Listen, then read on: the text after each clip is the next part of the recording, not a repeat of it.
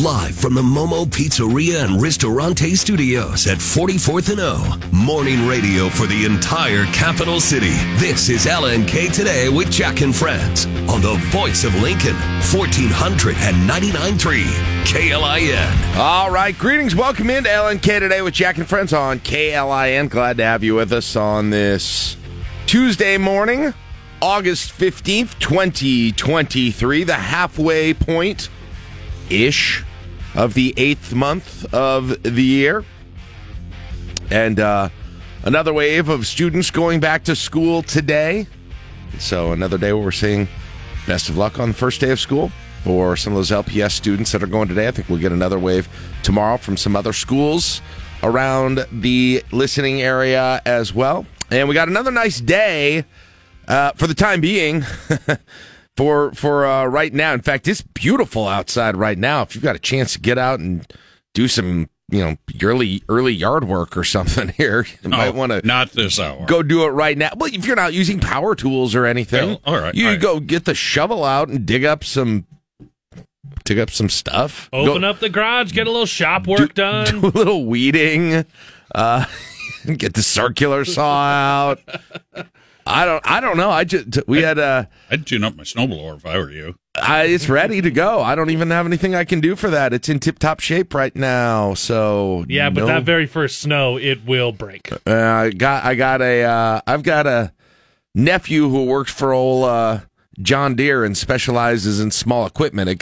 It was out of repair for so long that he got his certification and degree, and he's like an expert now in small engines. And so he was up for my son's graduation and put him to work on it, and it was lickety split, and that thing's working again. But no, it was just like I was just walking outside. I was like, I'd like to stay out here for a while when I was walking from my car inside today. And so I say one more day of this. I see today's high is 82, but my forecast says Thursday's 82 also. Yeah. So it's up and down, and then up.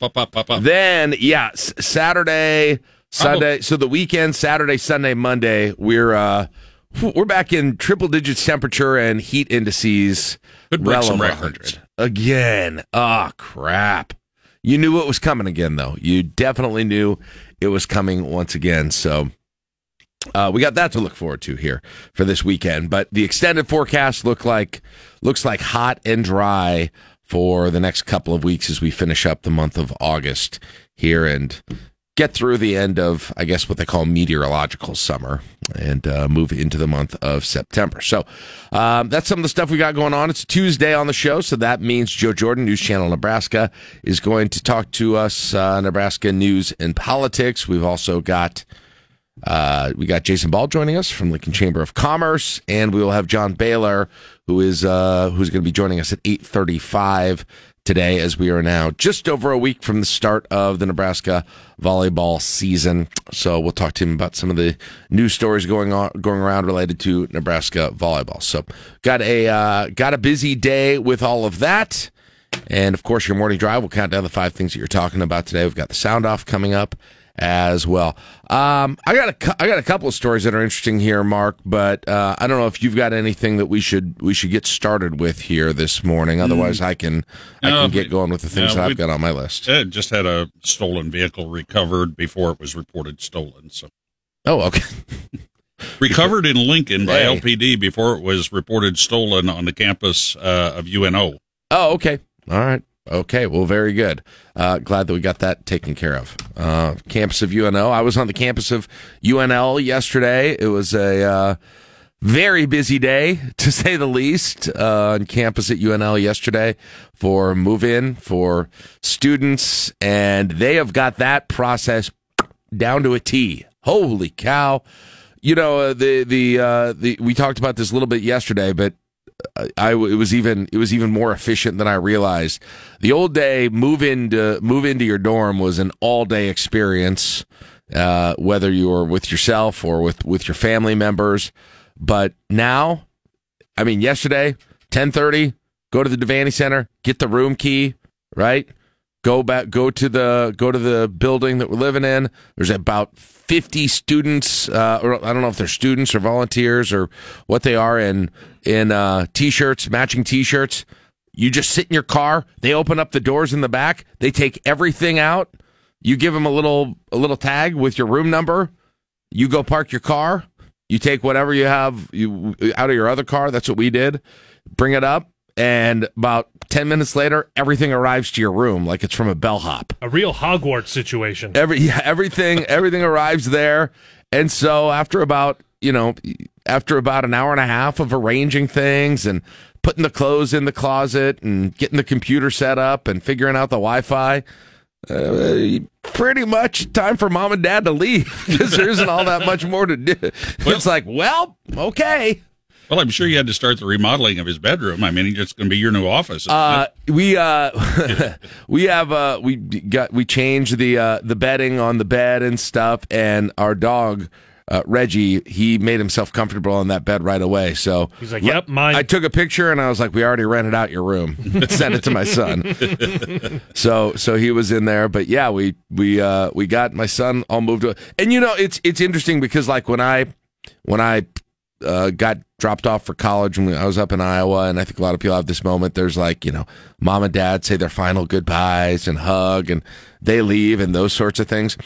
We took it was about 12:30, 1 o'clock. Everybody was really hungry, so we went out to lunch. We went to Honest Abe's downtown, got something to eat, and then just brought him back to the building where he's living in, and just kind of dropped him off. It wasn't really. It was very anticlimactic. It was not a very dramatic moment. We were like, "Well, see ya." I mean, hug wasn't even really possible. Don't be a stranger, son. Just like a fist bump, and we'll see you tomorrow when you stop by to get the rest of your food. So it was that. But then I got home, and it was like that.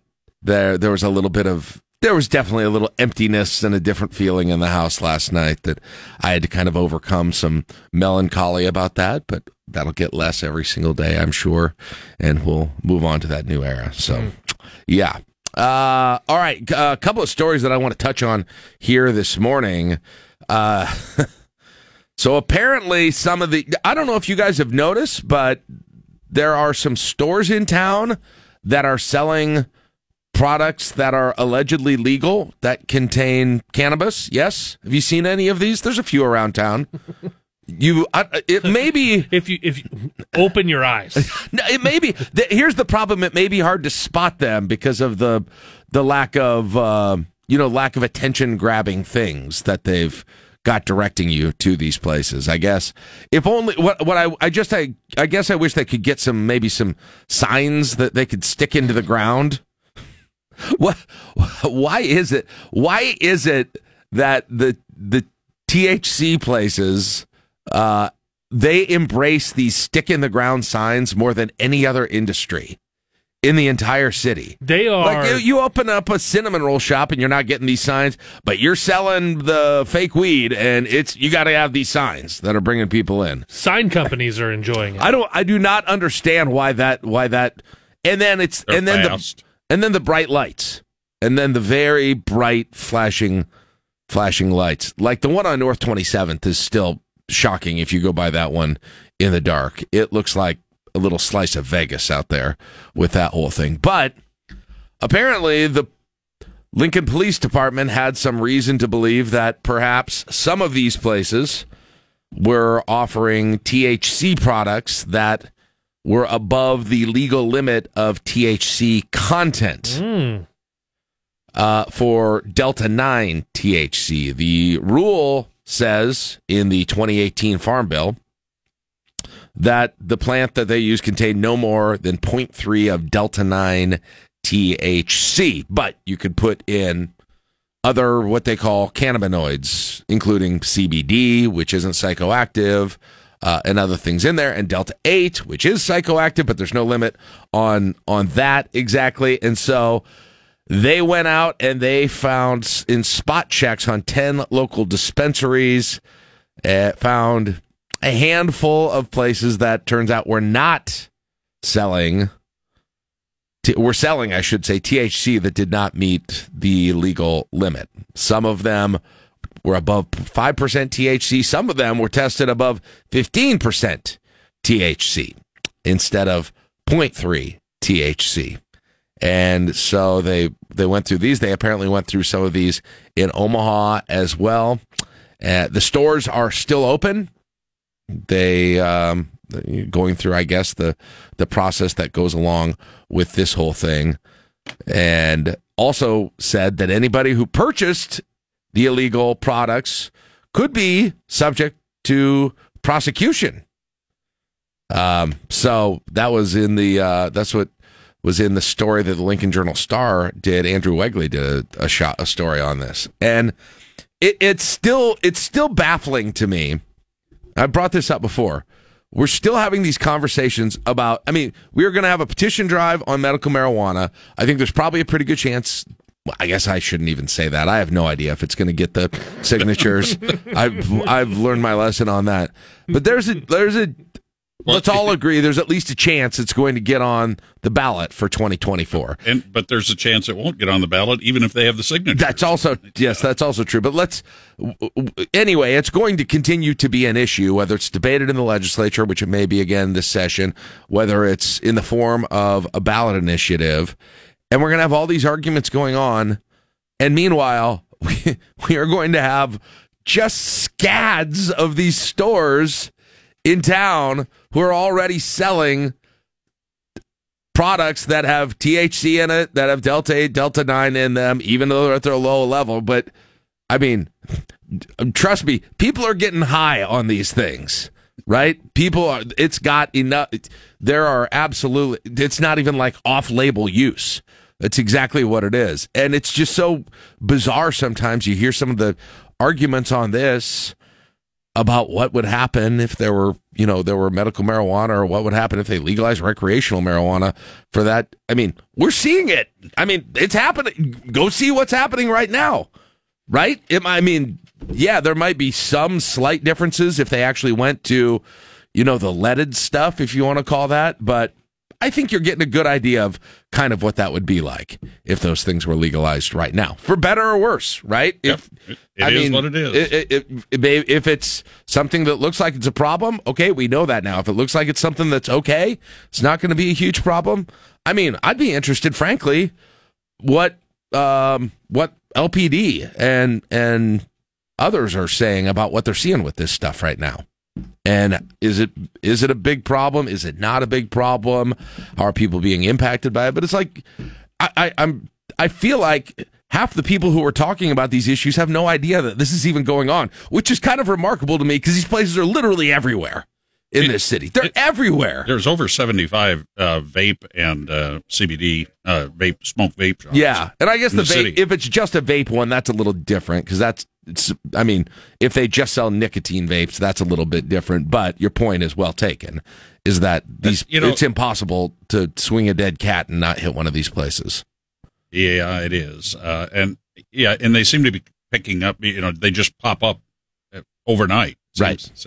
And they're the target of a lot of robberies lately. The cars, they were using stolen vehicles to smash into the doors. Right. We had, three or four?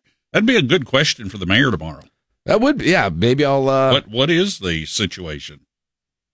There you go. I have the mayor on tomorrow, huh? All right.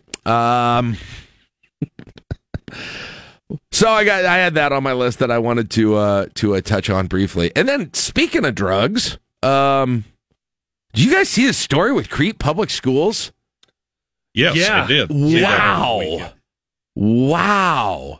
They are going to randomly drug test students who are in activities or who have a parking permit, I guess, or a parking pass for the school. Drug test that includes, it'll pick up, what you would think of as harder drugs, to marijuana, to tobacco, to alcohol, all the way through there. And they're going to be testing these. They're going to be paying a pretty significant money. First year, $25,000. To pay for these things, and they're going to do 450 tests on that they've got. They've at least got 450 tests to do this thing, and they'll randomly do it throughout the year. Who participate in extracurricular, non-graded activities, or they who have obtained a school parking lot pass. They'll be in this pool. They'll take them out of there at this point, and they are going to do that because this apparently has been enough of an issue. As you can imagine, the school board discussion about this was a lively one. Mm-hmm. If they have a positive, they'll have activity ineligibility for 10 school or activity days, 5 school or activity days in middle school. Second positive, 20 days, parking permit suspended, goes along with those two.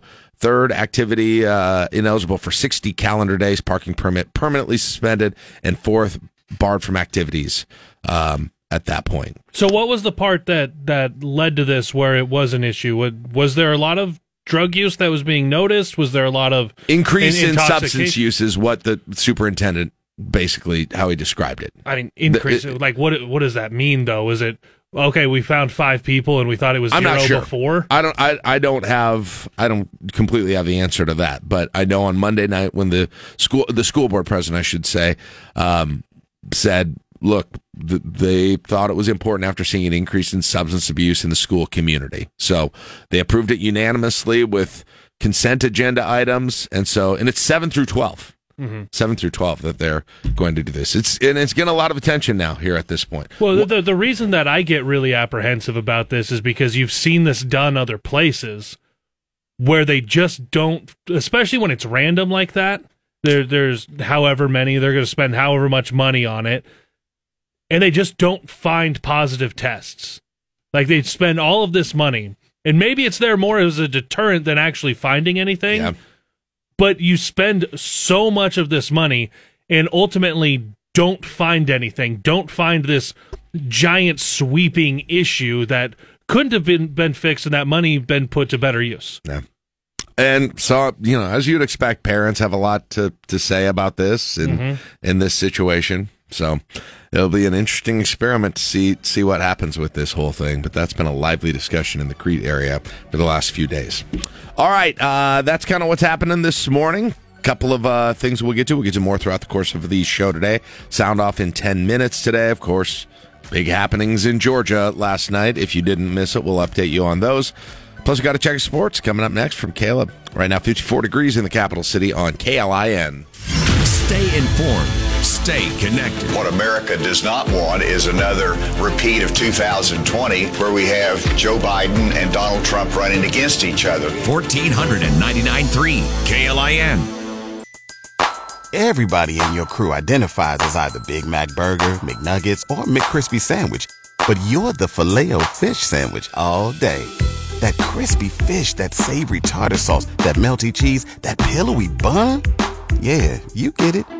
Every time. And if you love the Filet-O-Fish, right now you can catch 2 of the classics you love for just $6. Limited time only. Price and participation may vary. Cannot be combined with any other offer. Single item at regular price. Ba-da-ba-ba-ba. Spin your passion into a business with Shopify and break sales records with the world's best converting checkout. Let's hear that one more time. The world's best converting checkout. Shopify's legendary checkout makes it easier for customers to shop on your website, across social media, and everywhere in between. Now that's music to your ears. Any way you spin it, you can be a smash hit with Shopify. Start your $1 a month trial today at shopify.com/records. A look at news from both inside and outside of Lincoln, and conversation on how that news affects us here. It's time for the Sound Off on LNK Today. All right, 54 degrees in the capital city on your Tuesday morning. We'll have Joe Jordan coming up about a half hour from right now, 35 minutes from right now. A little bit later in the show, Jason Ball is going to join us, as well as John Baylor. So, busy day. First segment, I didn't get to mention this, but Mark did some reporting on it.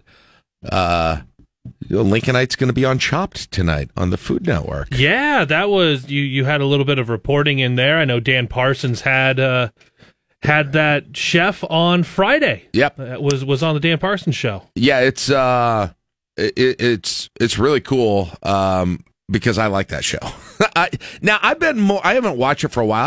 I had a segment when I got really into that show, just as something to have on in the background. I've never super gotten into Chopped. Really? Oh yeah. I think I had, so because there's all the cooking shows. I got really into Iron Chef.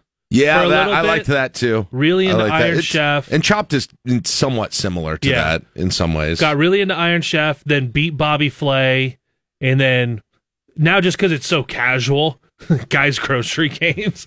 A lot of times it just seems like, this is a mom of 12. Let's see what she can do today. Yeah, so this is Rachel McGill. She's with Dish, and... It's going to be cool. So if you haven't seen the show, they basically give you a basket of ingredients that are complete for actually 3 sets of baskets with ingredients if you make it through all the rounds. Mm-hmm. And like you make an appetizer and a meal and a dessert. I think that's how they do it. It's been a little while since I've watched it, but they'll give you ingredients that are not necessarily the things you would think these people who are very good chefs would be cooking with. Things like a box of Lucky Charms, right? And hot dogs and whatever. It's just, and then there's always like some like really random game meat or something like that, or a fish sauce or something like that. And you've got to figure out how to integrate all these things into one dish. And I always wonder, like, some of the stuff they end up making, I'm like, I don't know that that's that good. But my one advice, I hope, now Rachel's already taped this, that she already knows what happens. Obviously, she went through it. She's got an NDA, so she can't talk about any of these things. And so everybody will find out, except for her, tonight on this. The one thing, though, if you've ever watched that show, I always am yelling at the contestants, and I hope she didn't do this. Don't use that ice cream machine. Do not go and use that ice cream machine. That thing, I don't know if it's got its own mechanical problems or it's just the idea of trying to use that too fast. That thing always screws up for people. Always jams up or always produces something that does not look like ice cream. Don't on the dessert round. Think of something else besides ice cream. They've got the same ice cream manufacturer as Burger King. I thought it was McDonald's that had the Burger problems. King's never had theirs work either. I'm not surprised. We've got. I've had more luck getting McFlurries at McDonald's than I have just the ice cream at Burger King. We've got a surprisingly high failure rate, whether it be on Chopped or whether it be at our nation's fast food restaurants for ice cream machines. Okay. And maybe that's something we ought to look into a little bit more, because I think we're a nation fueled by ice cream, to be honest. We are. But, like, what is... I look like I am. Does Dairy Queen ever have these problems? I mean, they do the soft serve that comes from a machine, too. No, they ordered their part special. I mean, they got the good stuff. They went and paid premium. Man, look at all the local stuff I have to watch on TV tonight. I got a Lincolnite on Chopped. Competing on that show, I got a baseball team from Lincoln playing for a national championship. Yeah, with Carpetland team, the Lincoln East Legion team, going up against Texas out in Boone, North Carolina, or is it Boone? No, it's a different town in North Carolina. Whatever, they're in North Carolina playing this Legion championship, and I still need to get caught up. What the heck was that? Yeah. On the latest Nebraska Hard Knocks look in. So if you don't know what Caleb's talking about, Nebraska's football, or the people behind the kind of the video production of this whole thing, are putting out little half-hour episodes every week of something that is kind of akin to the Hard Knocks show that's on HBO that always goes around training camp with an NFL team and just sort of plays the highlights and storylines and those sorts of things. And they're putting this together at Nebraska. It's these half-hour shows, and it's pretty extensive. Like, it's a real production to get this thing done. It's phenomenal. And, but, you have plenty of stuff that is here in Lincoln or related to here in Lincoln to watch. So you watch that. You could add that on tonight. So you might need – you do that as your during happy hour, I suppose. And then, by the way, real quick on the on Hard Knocks, because they're featuring the Jets right now. Yes. Did you hear? They started talking about stuff going to the opera, and one of the guys tried to say, "I just want to go and get a charcuterie board." Instead, he came out and he said, "I just want to go and eat charcuterie." And all of his teammates just went, "No, man, no charcuterie." No, I didn't see that. They took the Jets to the opera? Well, some of their guys, because they're like, I want to take you to Broadway. Oh. And some of the others are. Oh, like, they were just talking about it. They were just talking about it. And some of the guys are like, man, I got big legs. Like, where do I got like a VIP seating? And they're like, I was hoping maybe, just reminded me, because a bunch of the Husker players went to Hamilton on Friday night, I believe, on the Friday night show of Hamilton. And because Rule talked about that on Saturday. He said they had about 80. They gave them the choice if they wanted to go there, and about 80 of them went to the Lead Center and saw Hamilton. Maybe. And so I was curious. I thought maybe we would get a little Broadway critique and reaction from maybe that'll be in the next one. Yeah, that could. Yeah, maybe it timed out a little bit later. They did go to. You did get to see them going to Funplex though, and riding water slides. Good, quite a little bit, and very big men on water slides being oddly scared of them is pretty entertaining. I'll be honest about that. Well, the slides right now are a scary thing. What is that one in Boston? Yes. They had to arrest the slide. That's true. So, yeah, your schedule, the baseball game, if you're watching that, that's on ESPN at you at 6 o'clock. Yes. The Chopped is 7 o'clock on Food Network.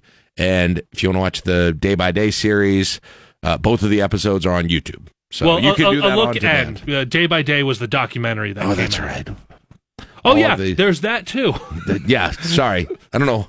Yes, the look in. It's not, that one's not called Day by Day, so you can search for that or go to the Husker Football YouTube page, and you can find it there. Yeah. So there you go. I've just given you a whole bunch of viewing options for television tonight, all with a nice local flair, whether you're into cooking or sports or drama. All right. Sound off time. Well, we put it off for 43 minutes. You probably already heard the news, but it was kind of late last night, so maybe you haven't gotten all the details. Indictments handed down last night, unsealed to the public in the state of Georgia for not only Trump, but a whole lot of other people, too. It's an 11-count indictment against the former president, charging him with 6 counts of conspiracy, filing false statements, and violating Georgia's racketeering law.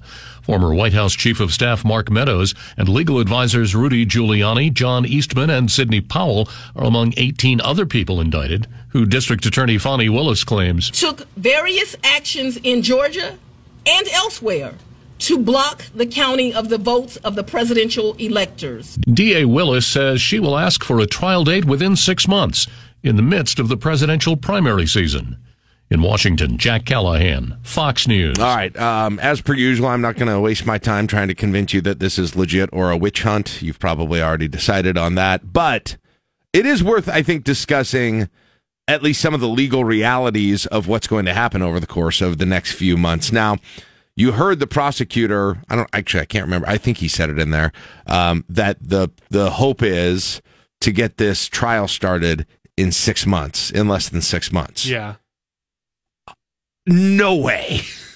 I mean, I would say, I could be wrong. I'm not familiar with how they do things in the Georgia judicial system, but guys, there are 18 people who were charged in this case.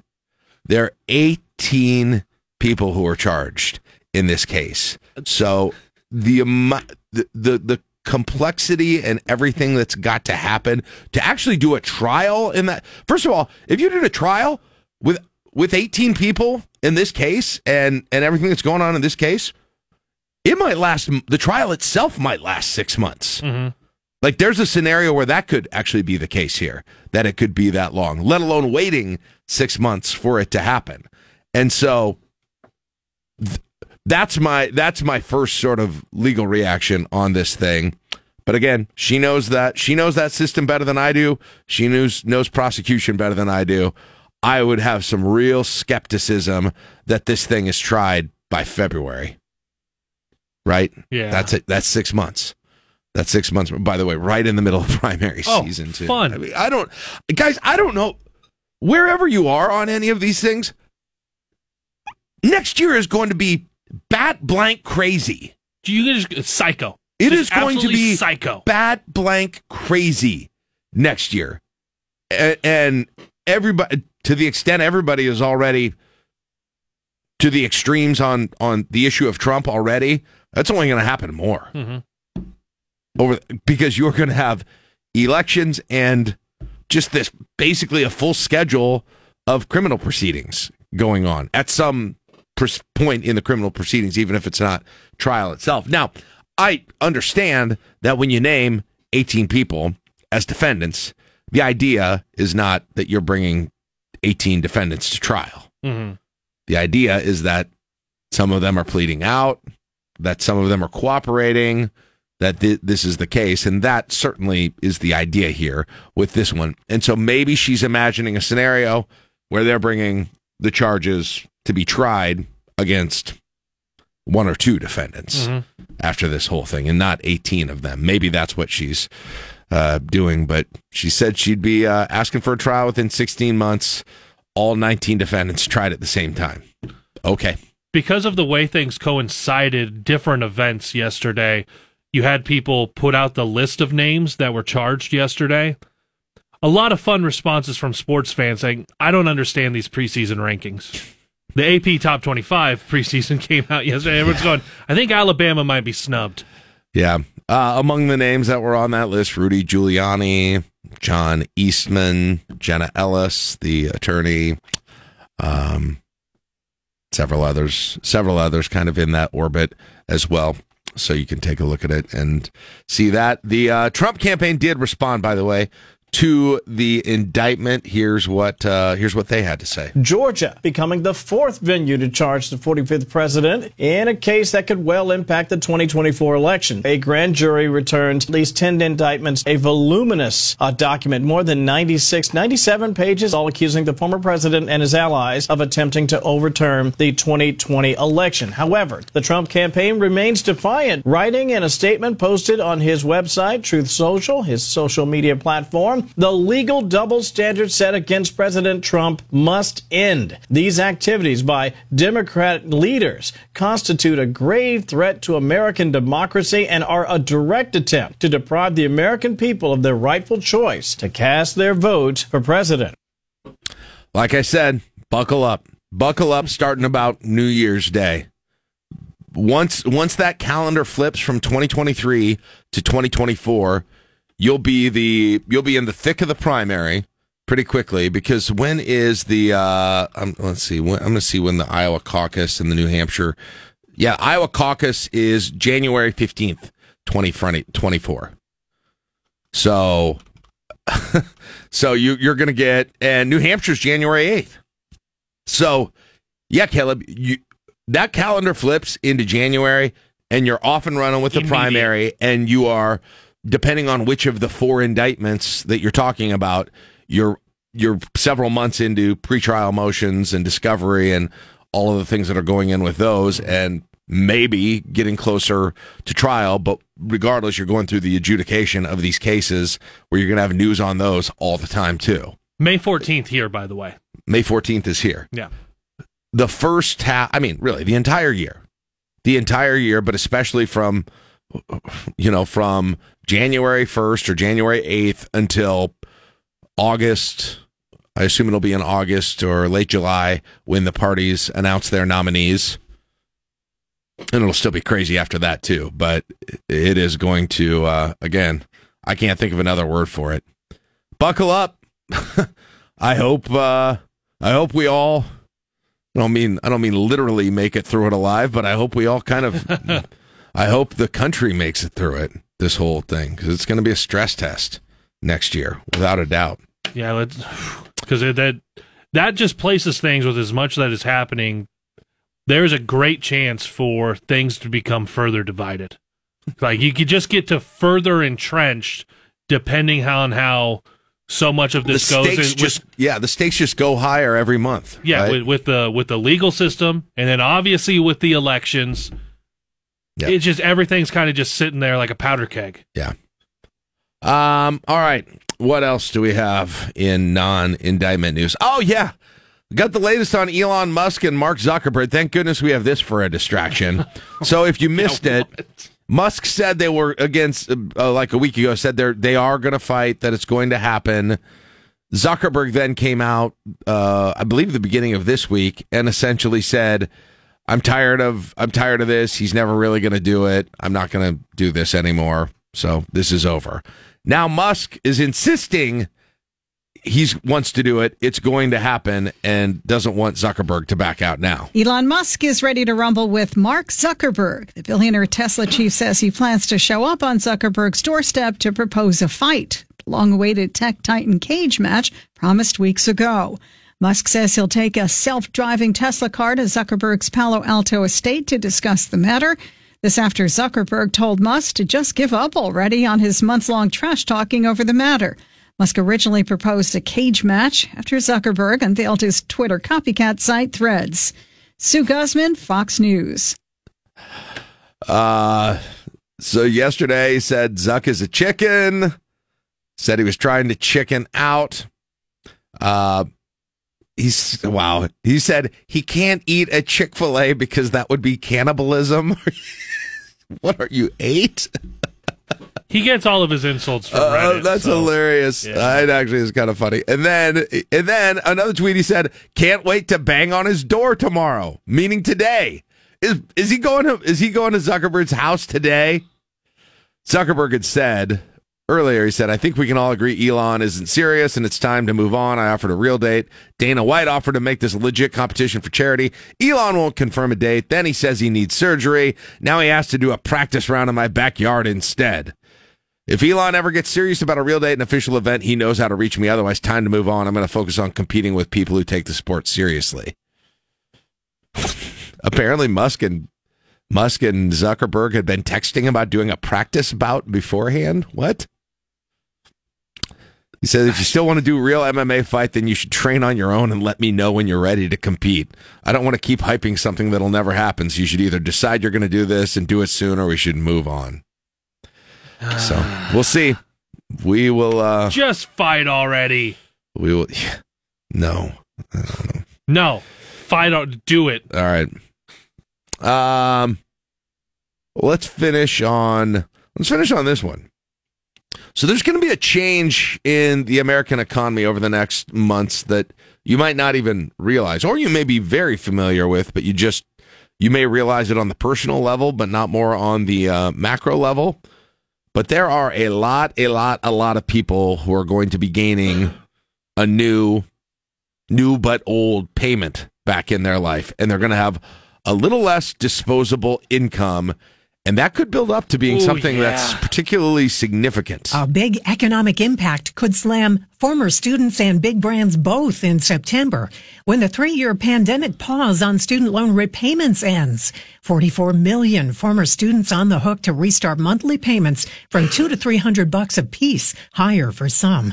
That's a $10 billion a month payout, with clothing usually first on consumers' cutbacks. UBS bank analysts forecast pain for big brands American Eagle, Carter's, Crocs, Foot Locker, Canada Goose, Gap, Nordstrom, Nike, Steve Madden, Under Armour, and Victoria's Secret. J.P. Morgan eyeing Target, which caters to millennials, now suffering from both inflation and student loan repayments beginning August 30th. Therese Crowley, Fox News. You guys love Target. Weird to call us out on the Target you one out of it. Like you guys love there. Target, don't you? You millennials. Well, that's what it was. It was unnecessary targeting in the middle of that soundbite. Come on. That play is under review. I don't know if it was millennials or it was all generations on Sunday, but there were a lot of people who liked Target at Edgewood. I know that. Thanks to the line for the self-checkout being, as I talked about yesterday, about 20 people deep. So yeah, it'll be, like, for me personally, because of what we had through our federal loans and then our private loans, the federal ones going and just hanging out, I've almost got the private ones completely paid off. I'll have those paid off. And it did give you a chance to do that kind of stuff and save on some interest there. Right. Yeah. I was able to just take that money that I would have been using to pay both federal and private at the same time, rolled it just directly into private. It helped me get a little bit of a head there, but then it's like, okay, this is paid off. Oh, this came back. Yep.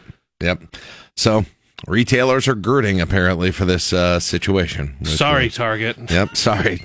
Say goodbye to Caleb for a while and the rest of the millennials. Yep, just that's the only one that caters to millennials. All right, 6:56, we'll take a break. 54 degrees in the capital city on KLIN.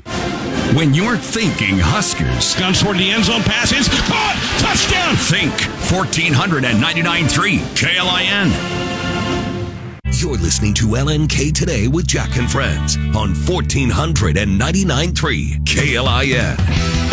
And then I didn't get to the extended forecast, but weekend, Saturday, 99. Temperature, not heat index. Sunday, August 20th, 100. 100! 100 on Sunday. Do we know what we have for volleyball day in Nebraska? We're still. I mean, I can give you the AccuWeather 15 mega days. Extended forecast, but I don't think I would probably buy into that too much yet, especially the hour by hour.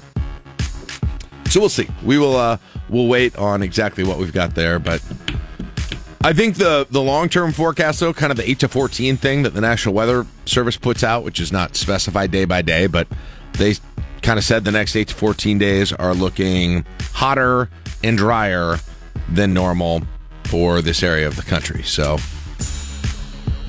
dry is the main thing you're probably concerned about, even though you'd probably rather it isn't 95 degrees when you go out there on that Wednesday afternoon. So that's what we got. All right, Joe Jordan coming up in about 10 minutes. Also, your morning drive at 7:35. It is 54 degrees and 7 o'clock on KLIN Lincoln.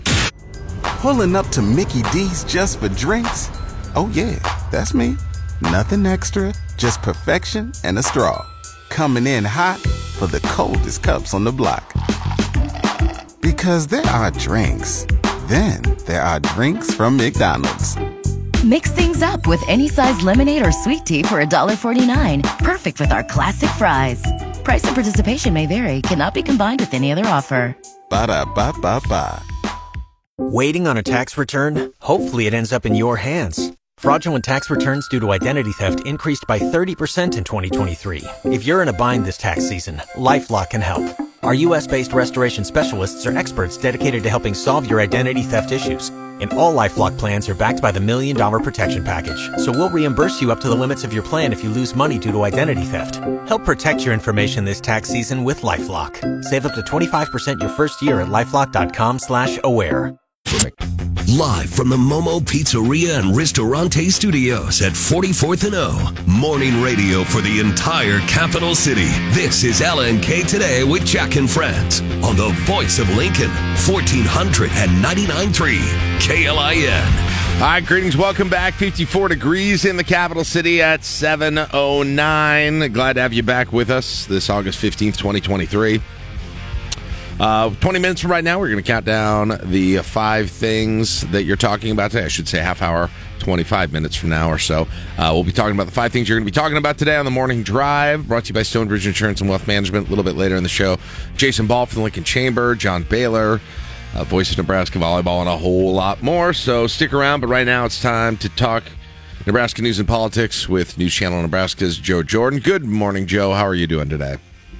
Everything's good, Jack. How are you? Good. Glad to have you with us. Well, this week in local political news, or perhaps political isn't quite the word, but Nebraska government news, the judicial branch for the time being has stopped the challenges of LB 574 for having two subjects in one single bill. A decision on Friday by Lancaster County District Court threw out the lawsuit for the time being, essentially saying this comports with previous case law, that there be one general object, no matter how broad, and that all of the objects, that general object should be related to all parts of the bill. Essentially, I guess my first question for you is how much.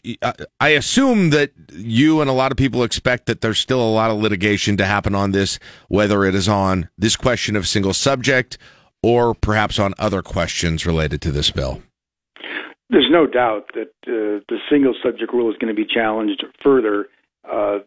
Planned Parenthood, the ACLU, and others have said they've already made it very clear that they're going to appeal the judge's ruling, and presumably it will go directly to the state Supreme Court, bypass the Court of Appeals. And I say likely to do that because both sides seem to feel that that's where it should go next. So how long that's going to take, 6 months, a year, not quite sure. But it's good. It's certainly on a slow track to get to the state Supreme Court. As you were noting, the judge Lori Moret in Lancaster County, she basically said, that the new law does not violate the single subject rule, and as part of her order, she made it very clear that courts have to be very careful not to, what she said, unduly interfere in the legislative process. And that's something that the courts will, depending on the case, they either do interfere in the legislative process or they don't.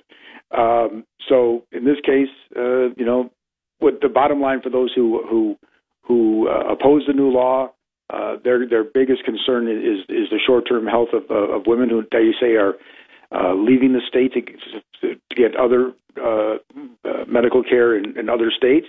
And women who can't leave the state for financial reasons or whatever are in effect forced to have a child that they don't want to have born. And then of course the other side is that the transgender healthcare situation stays as is, and women cannot now get an abortion after 12 weeks in Nebraska. We don't know where this is all going to end. What's interesting and sort of puts Nebraska's Republican Party at odds with the national Republican view. At the national level, you've got U.S. senators and members of Congress, not here, but members of Congress in other states, supporting a 15, possibly the 20-week ban that Nebraska used to have. Mm-hmm. But some are saying that a 15-week ban would be something that they could live with nationally if this become a national issue. So it's kind of where we were for the past several months, heightened by the fact that we don't know where we're going in this thing when it's all over.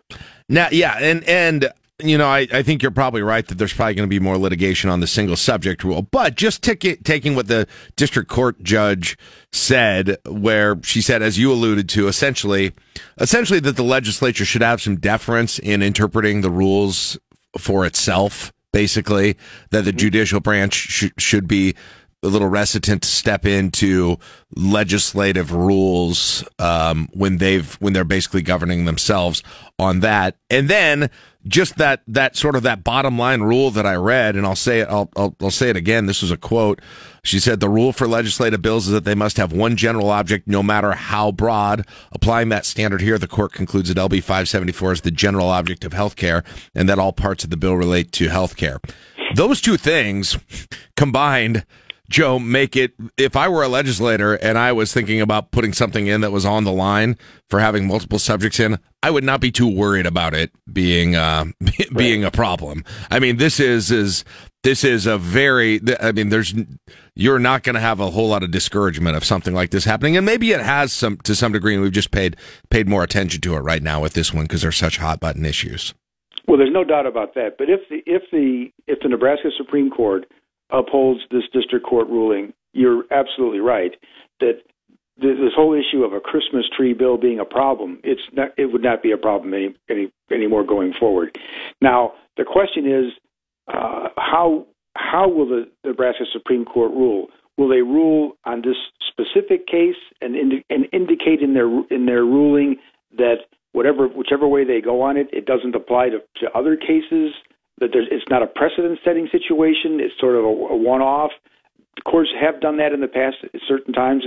Probably the most famous one for those of us who, living right now, was the U.S. Supreme Court, Gore versus Bush. They made their decision there and said you can't apply this to any other election situation. I suppose the Nebraska Supreme Court could do something like that, because if it's a blanket, anything goes on a bill. As I said, any worried about some Christmas tree bill not being legal, that would be off the table, absolutely. Yeah, without a doubt. And then I asked this question somewhat tongue in cheek yesterday, but how do you think the medical marijuana people are feeling after seeing this decision and basically having their petitions kicked out? Not a legislative bill, but their petitions kicked out for this exact reason. Without a doubt. And I don't know if you guys are aware of this or not, but it's sort of unrelated but related to this whole medical marijuana thing.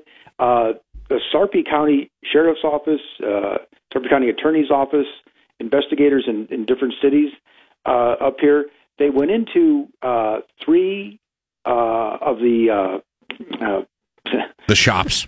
Yes. Yes, thank you. And found that dispensaries. They were selling THC that was over the legal limit of 0.03%, in some cases 5 times higher. And so I don't know. I don't think that has any effect on what's taking place on the medical marijuana front, but it was interesting to me that law enforcement here was even taking a look at something like that, which was it had been discussed a couple of, maybe 3 or 4 years ago, that some of these shops were selling above and beyond the legal limit, but no one ever really pursued it. The Sarpy County attorney tried to shut some of these places down. That didn't really go anywhere. And but now, kind of out of the blue, they did their own internal investigation and found that, according to them, that some of these shops are selling above the legal limit. And I don't know how that may or may not tie into the medical marijuana petition drive that's out there. In some respects, I guess you could make the case it could actually help them, because now people are saying, "Hey, look, see, if we get this thing regulated, we won't have these kinds of problems." But it was really an out of the blue investigation that no one around here saw coming. It's interesting, Joe, because it happened in there were stores in Lincoln where it happened as well. So we had talked about it earlier today. The odd thing to me is, I know there were hearings during the session on medical marijuana and on, just talking about marijuana in general. I feel like at least the policy talks since all of these places, and I assume the same is true of the Omaha area, the Sarpy County area, that these shops have just exploded everywhere. Is that the case there too, like it is in Lincoln? Yes. They're everywhere, right? They are, yes. Absolutely everywhere. It's like they're having this discussion about, the impact. What would the impacts be if you brought medical marijuana? What would be the impacts if you bought recreational marijuana? Like, they realize we basically have something very, very akin to that going on right now. You've got an experimental situation right now where you can find out exactly what it's like. It's here. It's already here. And these, whether it's got 0.3% THC or 15% THC, people are going to be able to. Have the same sort of psychedelic experience, or not psychedelic, but the sort of mind altering experiences on that they would marijuana as well. So it's weird that it doesn't seem to get acknowledged in the whole discussion very often. No, you're right, and.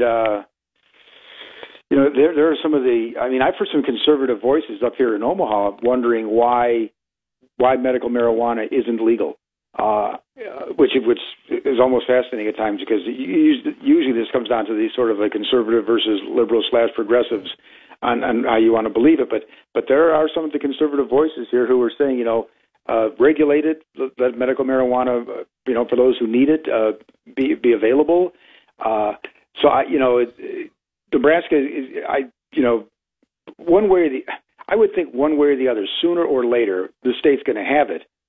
To what degree, I don't know. But as you said, in many respects, it's already there. Right. I guess me putting what I'm saying another way is, I'm almost surprised there is, if there is a a fight against medical marijuana, I'm surprised there isn't a stronger fight in closing whatever legal allowances there are for these existing stores. Like, I don't know. Have you heard any talk about that in a legislative session?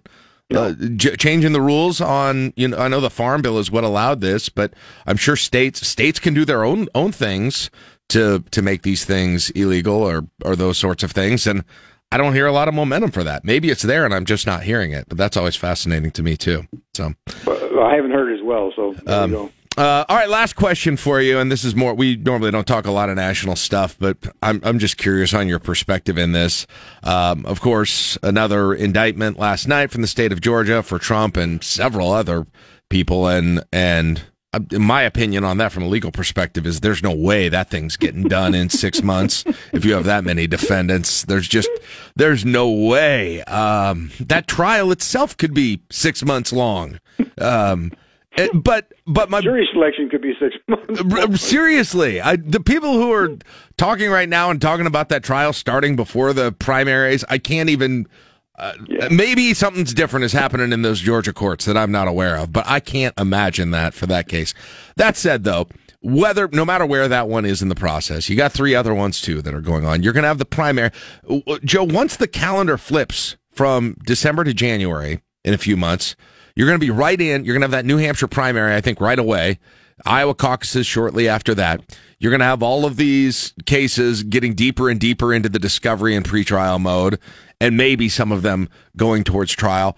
I think my only point, and this isn't really a question, my only point is next year is going to be completely crazy, isn't it? I mean, it's going to be insane with all of these things happening at the same time. Well, the odd thing is that and I think this is fair to say, regardless of which side of the political aisle you're on. Ever since Donald Trump came down the golden stairway in 2015, Nothing has been the same. Yeah. And just when you think you've seen it all, here comes another chapter, and this is the next chapter.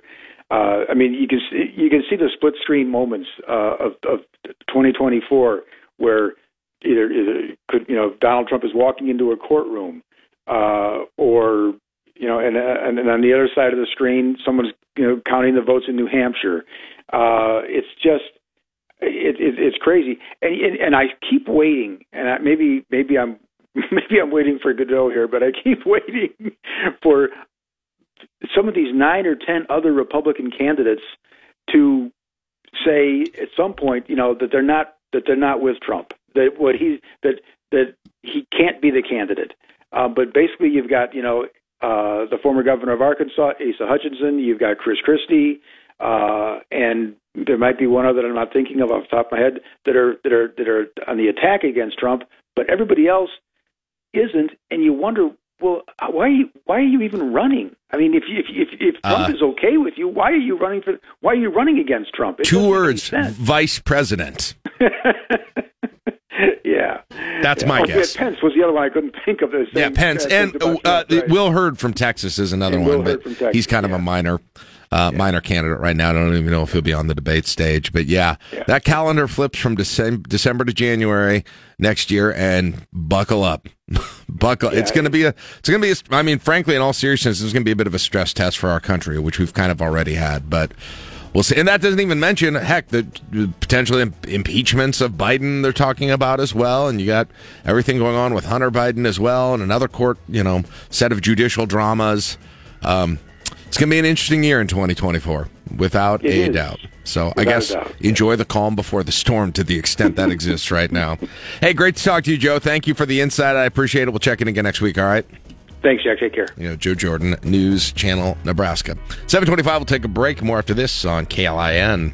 Got an opinion on the latest Huskers game? Fire off with a voice message in the free KLIN app. Waiting on a tax return? Hopefully it ends up in your hands. Fraudulent tax returns due to identity theft increased by 30% in 2023. If you're in a bind this tax season, LifeLock can help. Our U.S.-based restoration specialists are experts dedicated to helping solve your identity theft issues. And all LifeLock plans are backed by the $1 Million Protection Package. So we'll reimburse you up to the limits of your plan if you lose money due to identity theft. Help protect your information this tax season with LifeLock. Save up to 25% your first year at LifeLock.com/aware. Oh, O'Reilly. You need parts? O'Reilly Auto Parts has parts. Need them fast? We've got fast. No matter what you need, we have thousands of professional parts people doing their part to make sure you have it. Product availability. Just one part that makes O'Reilly stand apart. The professional parts people. O'Reilly Auto Parts. It's time to count them down. The 5 things you'll be talking about today. This is The Morning Drive, presented by Stonebridge Insurance and Wealth Management on 1499.3 KLIN. All right, let's get things started today with number 5. Earlier this year, Lincoln Police conducted compliance checks. That's similar to the alcohol compliance checks. But they did these at 10 Lincoln smoke shops. They were contacted by concerned citizens, and based on lab testing, according to LPD spokesperson Eric Thomas, 5 of the shops were determined to be selling statutorily prohibited substances. So the investigation got underway and is still going on. Okay, so they are going over this 0.3% THC of Delta 9 THC, which is illegal according to the Farm Bill. It's kind of a... It's a little odd because it doesn't prevent... It doesn't particularly prevent the volume of it that people ingest. It's just a percentage. It's a volume, so I don't know that it's even that significant of a... prohibition on people getting overly high or whatever that might be. And so it leads me to the same question that I keep asking, and I feel like no one is discussing, right? So we have got these shops, we have got these places in Lincoln, in the state. It's happening up in Omaha too, as Joe Jordan said. And they are legally or slightly illegally selling these, you know, these edibles or things you can smoke. I imagine vapes too, that are going to give people a psychoactive experience, right? And they're everywhere. And then we're sitting and having debates on, you know, in the places we're discussing policy in the legislature itself about, you know, regular diesel marijuana and whether or not it should be available on a medical basis, whether it should be legalized, whether it should be not legalized. Oh, what would be the impacts of all of these things if we brought them in? And at least for the people who are opposed to those, especially who are opposed to medical marijuana, I don't quite understand why there isn't a full-blown effort to make these sales that are legal illegal, and the ones that are illegal, keep them illegal and have those enforced. That is what I do not understand, is that there is this passion to stop medical marijuana, but I haven't heard anything that I know of to stop all of these other dispensaries that are going on right now, where people can walk in right now and get all of these things as well, including apparently some that don't quite hit the percentage levels that they're supposed to. Am I the only one on this? Like, is there a movement afoot? And listen, I'm not trying to close down local businesses or anything like that. I'm not even saying I support that they should be doing that. But to me, that's the first discussion you should be having. If you're wondering what the impact is, what the impact would be of having medical marijuana and having, you know, some level of recreational marijuana, I mean, you kind of got it right now. Well, yeah, you ask law enforcement what the effects are. See what they're dealing with. I think that the difference is that this is a law that's on the books, and if it's being broken at this level, medical marijuana and recreational are going to be at higher levels, and so it's an enforcement issue now as opposed to a legalization issue. All I'm saying is even... you're right. I think you're right about that. But on the technical aspects. Yes. Yeah, I think you're right about that. I'm just saying I think the impacts that are talked about for those other policies, you're seeing at least, I think, a pretty close... I don't know if it's exactly apples to apples, but it's pretty close. You can see them right now. There is an... We've got an example. We've got a test case, essentially, with this whole thing. And the first order of business before you stop medical marijuana, honestly, would be stopping these, if that's your real concern. To me, unless maybe I'm not understanding what the position is exactly. And maybe it's just that there's not a lot of concern about it. That's what I don't understand. Yeah. Why is the concern such only in one place but not the other? If that's the case, but. Nonetheless, we'll see what happens. Just back to the original story, Mark. So this is a situation where this was they were acting on some tips. They went forward. They haven't made any arrests. These stores are still open, from what I understand. Well, and corporate attorney for the one store or the one group of stores said that they were not aware of the products that supposedly they bought products. The way I understand it, anyway, they had bought products that were supposedly under the limit. Right. And so they're looking at their suppliers, would be my guess. It's also a little dumb, though. Like, I'm sorry, but like, I get it. The thing is, The limit is 0.3, but it's like the difference between a beer that's got 4% and a beer that's got 6% to some degree. The higher the quantity, the more that people get, essentially. So, and then they, so anyway, just legalize it, tax it. What was it? Gaming receipts up 10%. Man, I mean, yeah, maybe that's why too. This stuff is legal. This stuff is being taxed, right?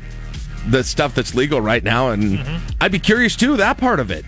What is the economic impact of that? What are the tax impacts of that? Well, it's got to be all of those questions. I think are legitimate too, but it's got to be significant with the number of break-ins at vape shops that we've been reporting in the past couple of months, and how quickly 2 or 3 people can run in, grab handfuls, and be out with several $1,000s worth of products. Yeah, that's it. Yeah, that's good. And some of those are like just nicotine, I think. And then some of them sort of dabble in both sides of that whole thing. But no matter what they do, I'll tell you what, they've got some of those flags that you stick in the ground. Because for some reason, if you open one of those shops, you got to get those flags so everyone can see the wind. Those and super green around. Neon signs. Yes. Number 4. New drug testing policy as students head back to class in Crete. Only, though, if you are driving to school and have a parking pass or involved in competitive after-school activities. But this is a policy put into effect by the school board, drawing some concern from parents. Oh, by the way, not to connect 1 and 2 together, but do you think they might be? Like, what do you think they're finding with these tests? I mean, they're not finding cocaine, guys. They're probably not finding a whole lot of LSD. I guarantee what they're finding are THC vapes and edibles. Sure. I guarantee it. So, I mean, that's... wonder if there's any vape shops in Crete. I don't know. Probably is. I would be shocked if there wasn't. Yeah. I'd be shocked. It's a college town, too, so I'd be completely shocked if it wasn't. Here's the thing about this is I think some of the parents were like, whoa, their athletes or their kids who had a parking pass came home and they had to basically sign this thing to acquiesce to this, and they're like, whoa, we did not. You're going to be randomly testing these students every month. You're going to have a handful of students that get tested, and they felt like they weren't really involved in the process. And I think that would be a little surprising as a parent. Now, the school side of it is basically saying, "Hey, we're having issues with it. This, what does that mean exactly? I'm not totally sure, but we're having issues with this, and we want to be able to address that. We think this is the best way to address it and help kids that need help by finding out when it's happening." Caleb, I'm kind of interested just in your thoughts on this, just as an athlete and as, you know, being involved in being involved in a place where if you were an athlete, right, this could happen. Oh, this could happen, and having parent who's a coach and all of these things. Yeah, I think there's a couple different aspects to it. One, it says competitive after school activities. It doesn't say sports, so that means if somebody's debate, if someone's doing debate, play production, those things, those people are going to be. And it's also if you have a parking pass. Yeah, and if you just have a parking pass, if you're driving, it's basically. I think the reason they did that is to make sure that there aren't people who are impaired who are driving, and that makes sense. So I'm kind of, for me, there's the one side that I have been drug tested a lot in my life because I did college athletics. Yeah, that's the other reason. And when you are a guy who gets to college and you are as skinny as I am and has some success, things start to look a little bit quirky on, oh, maybe that guy's not all on the up and up. I passed every drug test. I never did any illicit drugs. But not all of those tests super seemed random. And that becomes some of my concern with some of this is that it says random. Will it truly be random? The other part of that is I was 18 when I was getting drug tested. I was an adult. What is that when you have a 14-year-old? I guess you've got 7th and 8th graders in there, so even younger than that.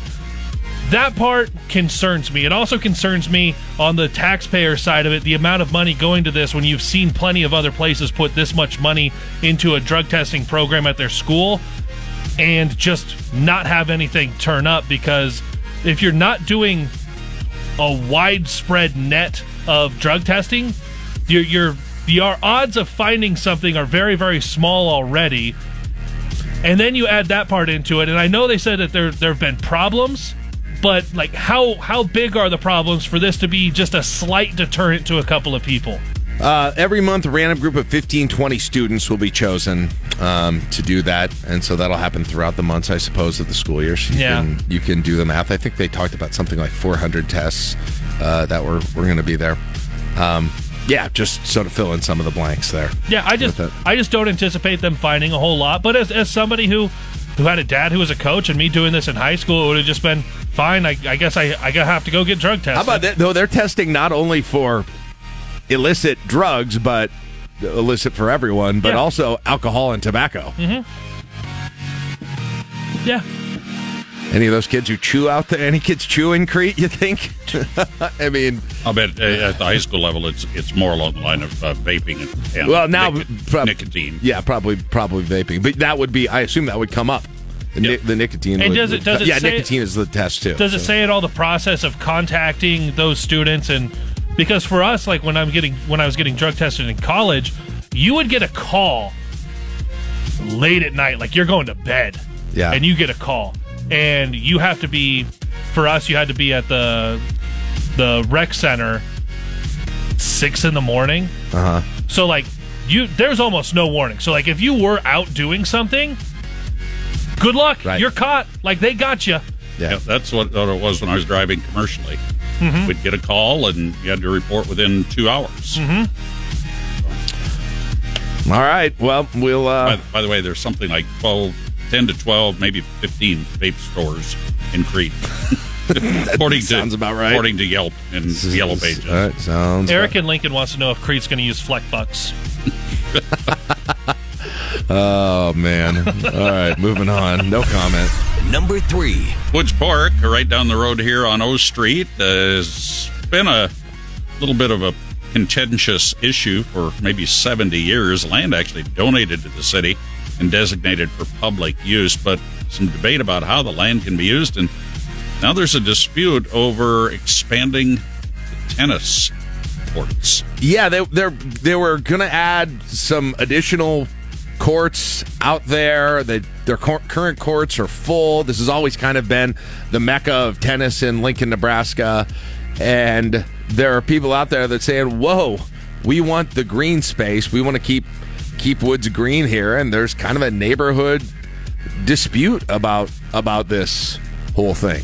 Yeah, it's interesting. I don't know that I've got a real strong position on it because when I think of Woods Park, for better or for worse, the first thing I think of is the big diving boards at the swimming pool, the towers that are going on. So, but if you were in the neighborhood, I can absolutely see why that would be something you have a vested interest in as well. So, isn't it interesting though, man, that any kind of racket sports in this city right now the temperature seems to be really high on proposals with racket sports. Is it just me, or is the tennis and pickleball community and everything that's going on with expansion and courts and where they are, it's a little hotter than it feels like it probably should be with all of that stuff? I wonder if some people, though, have been actually... there have been some golf courses closed in the past few years. I wonder if some of those people, as they age, are just moving into other sports. Man, I don't know. If you tried to get a tee time in Lincoln recently, good luck. Yeah. Good luck. If you're trying to get a tee time on Saturday morning, I hope you're ready to tee off at 8:15 p.m. Yeah, I think, and this is as somebody who I hear from people, I don't actually golf myself unless somebody wants to help me out with that. I think Lincoln's underserved with its golf courses, with trying to get onto public courses. From the people that I talk to on trying to get, like, just any tee times over the course of good weather in the summer. Which is interesting. They were going to close Highland and sell Highlands a few years ago. I completely forgot about that. Mm-hmm. But I don't golf much, but whenever this always happened. My father-in-law comes in and he wants to golf, and we try and make a tee time then the last minute Friday night or Saturday morning. Good luck. Yeah. Good luck, unless you're a single or you want to go, like I said, in the evening during certain parts of the year. I'm sure it's better if the weather's not nice. Are you able to just go out there and say, hey, I'm not really golfing, Can I just drive the car along with a couple of groups? Okay, that's interesting you asked that. The last time he was here, I paid to golf at Mahoney. We did get on at Mahoney. They were having a tournament. Yeah, this is why I referenced that. We got on at Mahoney, and I got on the first tee, and I hit it completely off the elbow. It went into a fence, and I just put my club in my bag, and I said, I'm just going to enjoy the day.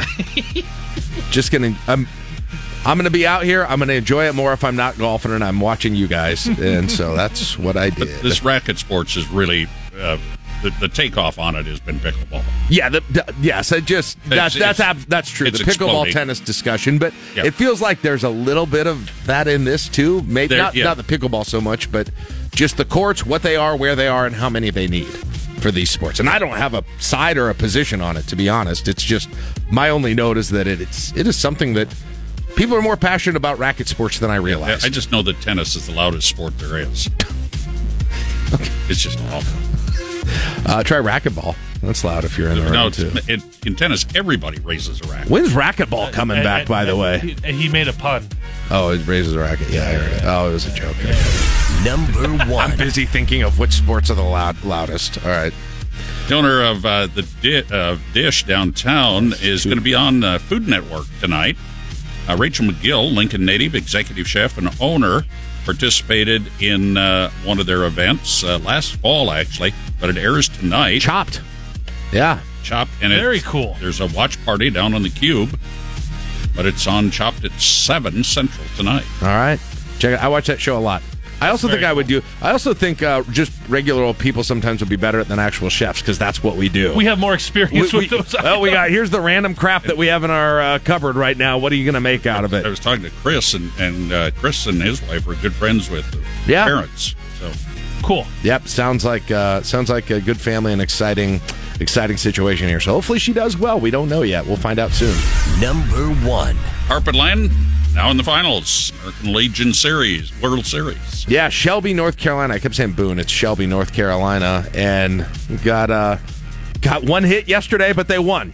So I guess that's what you can do when you give up one run over 3 games from a pitching staff. Nebraska, Texas for it all, 6 o'clock, ESPNU. Man. Got a lot of local TV to watch tonight to cheer on your Lincolnites, whether it's cooking or baseball. 7:56, we'll take a break. It's LNK Today with Jack and Friends on KLIN. When you're thinking Huskers. Boy, Nebraska, pitch yourselves. What a rally. The Huskers poured it on. It's 11-4 in the first. Think 1499.3 KLIN. Don't you love an extra $100 in your pocket? Have a TurboTax expert file your taxes for you by March 31st to get $100 back instantly. Because no matter what moves you made last year, TurboTax makes them count. That means getting $100 back and 100% accurate taxes only from Intuit TurboTax. Must file by 3/31. Credit only applicable to federal filing fees with TurboTax full service. Offer can be modified or terminated at any time. You've worked hard for what you have, your money, your assets, your 401k, and home. Isn't it all worth protecting? Nearly 1 in 4 consumers have been a victim of identity theft. LifeLock Ultimate Plus helps protect your finances with up to $3 million in reimbursement. LifeLock alerts you to identity threats you might miss, and if your identity is stolen, your dedicated U.S.-based restoration specialist will work to fix it. Let LifeLock help protect what you've worked so hard for. Save 25% off your first year on LifeLock Ultimate Plus at LifeLock.com/aware. Terms apply. Lofgren. Live from the Momo Pizzeria and Ristorante Studios at 44th and O. Morning radio for the entire capital city. This is LNK Today with Jack and Friends on the voice of Lincoln, 1499.3 KLIN. All right, greetings. Welcome back. 57 degrees in the capital city on your Tuesday morning. This is LNK Today with Jack and Friends on KLIN. We got John Baylor joining us about 25 minutes from right now, the voice of Nebraska volleyball, as we are 2 weeks and 1 day, my math is right, 15 days away from Volleyball Day in Nebraska, or as Matt Rule called it, Volleyball Day in America. In America. He likes to think big there, but we'll talk to John. And maybe just as important, actually starting the season with games coming up in 10 days from now as the Nebraska volleyball team as well. So we'll check in with John Baylor coming up at 8:35. But right now it's time to talk to Jason Ball from Lincoln Chamber of Commerce. Good morning, Jason. How are you doing? I am fantastic. Good, today, Jack. Thanks. Man, all of the things, I think I talked to you about this before, but it's just August has just become such a busy month in the city with events and you know, obviously it's kind of a transition time in a lot of ways, but there's also just, it seems like it's become a time of year where there's just a lot going on here in town. Throw it in August. Why not? Yeah. It's the catch-all for all the big things we want to do this year. We got the stadium full for a volleyball game. We got an air show coming. Yeah. We had the county fair going on. We've got probably more things, a lot of concerts. I mean, one of the biggest months of concerts that Lincoln's ever had. We just completed 2 weeks of Hamilton. I went twice.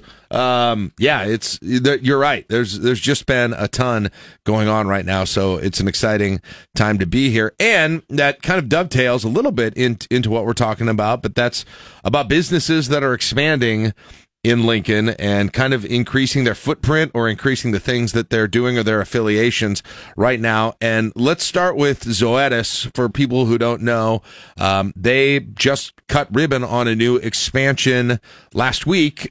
Jason, tell us a little bit about what, I think people are generally familiar, you know, that they're in town. I know people who work there, but it sounds like they've got an expansion coming up now. Oh yeah. So they just completed it, cut the ribbon. They wanted to celebrate it with the ribbon cutting over the congressional holiday. So Senator Ricketts was on hand along with Mayor Leary and Gaylor Baird to cut the ribbon and celebrate the milestone achievement there. And this is another, what I think people may not know about that Zoetis campus, and previously Pfizer and before that Norton Labs, right? It sits on just under 150 acres. In total built square footage, it's over 1 million square feet on that campus, and it employs now close to 950 people. And their new center that they open, and I'm going to say this with apologies for pronunciations to anyone from Zoetis that might be hearing this, but a new monoclonal vaccine research facility, and these are vaccines predominantly for our household pets, dogs, for animals. For the most part, they do make a cattle product, and they're looking to get into other animal lines as well. And it's amazing tech-based work that happens. And so their CEO, Kristen Peck, was out to celebrate the achievement along with several people from their executive suite, and many of their colleagues joined too. It was just a really special day to see happen out there. So that thing keeping your dog or cat healthy might have come from Lincoln, Nebraska now. Yes. Very exciting. Yeah. Taking to the vet. Cytopoint for atopic dermatitis, just to name one. Stuff. And I've got a list of like 7 here. It's great stuff. Yeah. really takes out the dermatological problems for dogs. Anyway, but nonetheless, I'm interested because you talked kind of about that history from, you know, being Pfizer and even going further back, and they've obviously continued to keep operations in Lincoln. They've expanded. They've continued to expand operations in Lincoln. The growth has been really consistent during their time here. What is, I guess, kind of what, take us inside maintaining that relationship with a, not necessarily that one specifically, but maintaining that relationship with a company, because I'm sure there are offers right out there. I'm sure there are thoughts at times for any business saying, hey, you know, we need to evaluate where we need to be. Are there different opportunities? Can we do more in other places here? I'm sure one thing that's on your mind and something that you do. What does that relationship look like with these businesses that are big employers, and that will look to expand in the future? Yeah, always. I think the first answer to that, Jack, is number one, it's just good old-fashioned retail politics, for lack of a better way to put it. Knowing your site leader out here, it's Chris Rasmussen. He's very involved in the chamber and in the community, and just making sure that you have that first touch local extension.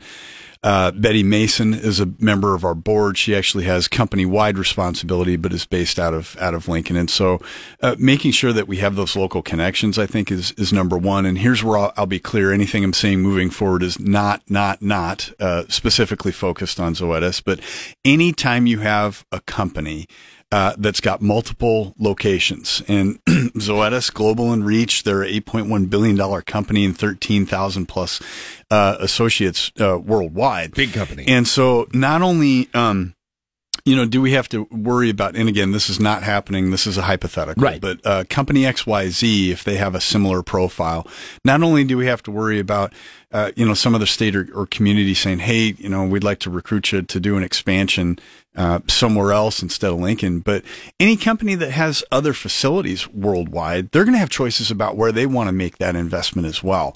And so, again, a community's number one way to get out in front of that is to make sure that you've got relationships with them, that you understand their business model and their needs, that you're helping them as much as you're able to with difficult things like workforce and with things like infrastructure needs or electric system reliability or their water system delivery. All these are hypotheticals. Again, I'm not. I'm not. But it's the type of things. Specifics. That's what I wanted to know. Is what is that? What are those conversations generally like? What, you know? What do you need to do to maintain the possibility for Zoetis doing what they're doing here? Yeah. And in my career, Jack, I've done everything from moving rail lines to helping people reevaluate how to with engineers how to turn on and off their equipment in the morning. So they don't have electric spikes. Yeah. I mean, solutions are really broad there. But we're so proud to have, you know, again, major companies and again, a major corporate presence like Zoetis is a really big deal. To have. What do you think? I don't want you to put words in their mouth, but what do you think has been made them, you know, kept them here essentially, right? When they probably have had options. Yeah. Well, and here I'll try to use as close as I can to quotes or reasons that they cited. Yeah. But Kristen Peck was talking with the mayor and myself, again, CEO of Zoetis, and, you know, what makes Lincoln work for you? And she says, look, we have a really high success rate in recruiting talent to Lincoln, which of course was music to my ears because we're in the middle of a really challenging season in the life of this community in terms of having enough workforce. Yes. So to hear a corporate leader say, you know, we love Lincoln. It's a high productivity facility. They really are satisfied with the productivity that they get out of this facility, as are many of our other corporate partners here. But then to hear her say that they feel like Lincoln is actually an asset to them for recruitment. For people that are in a stage and time of life and they're looking to, you know, have the wonderful experience that it is to live and grow in Lincoln. Yeah, cool. Man, big employ, 900 people, huh? Yeah. Wow. And then another, and this is kind of a collaboration slash expansion too. And there was a little bit, there was some news coverage on this as well. And that's Huddle. Making a partnership with a place called Primrose, which I understand is some child development type facility. I'd seen the signs up for over a year that they had over there, but this has just happened. What can you tell us about this? Yeah, so Primrose has had a presence in the community, and I think two locations for quite some time now. Betsy Tonages leads that organization, and full disclosure, she is also a member of our board, and we're thrilled to have her there. But I think everybody knows that the nature of work changed during COVID.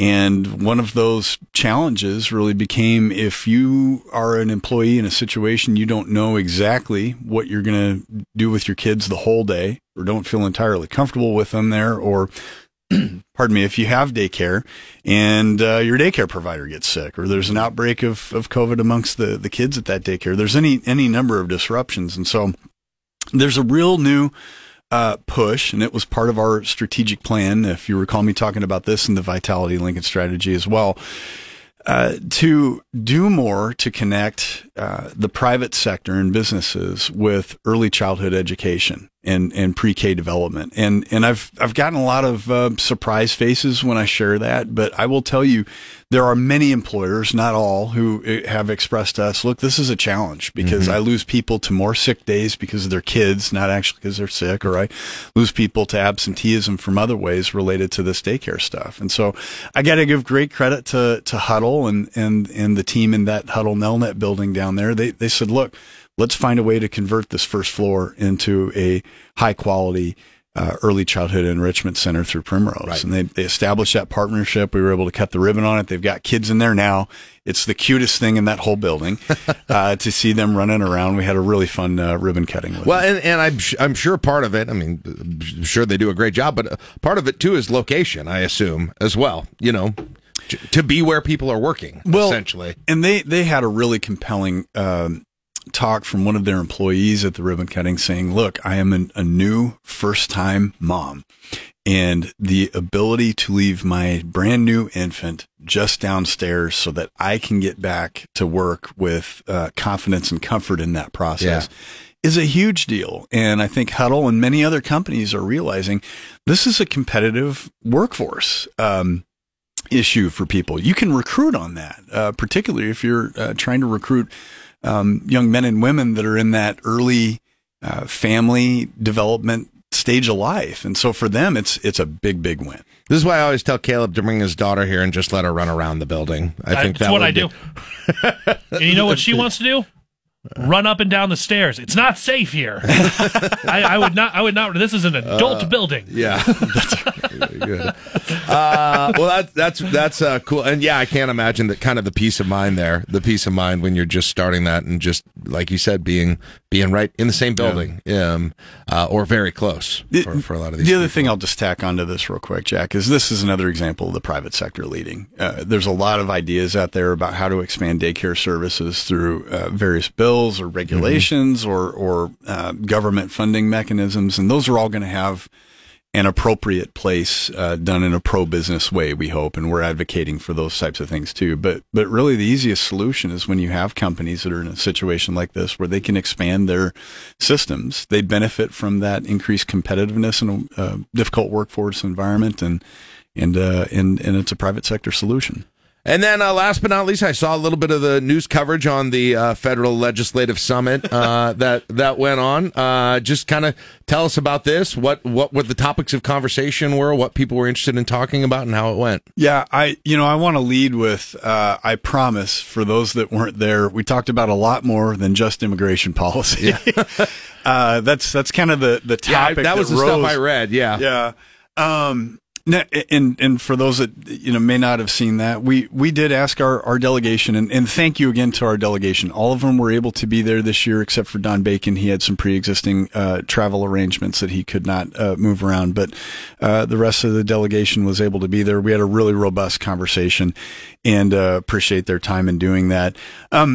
We had a representative of the U.S. Chamber come out and talk about some of the work they're doing specifically related to writ large immigration-related policy, not just immigration at our southern border or from any one country or nationality, but writ large. How are we addressing this as a nation? Because we just know national birth rates are not keeping up to fuel the economy that we want to have with future workforce. It's just a simple mathematical issue.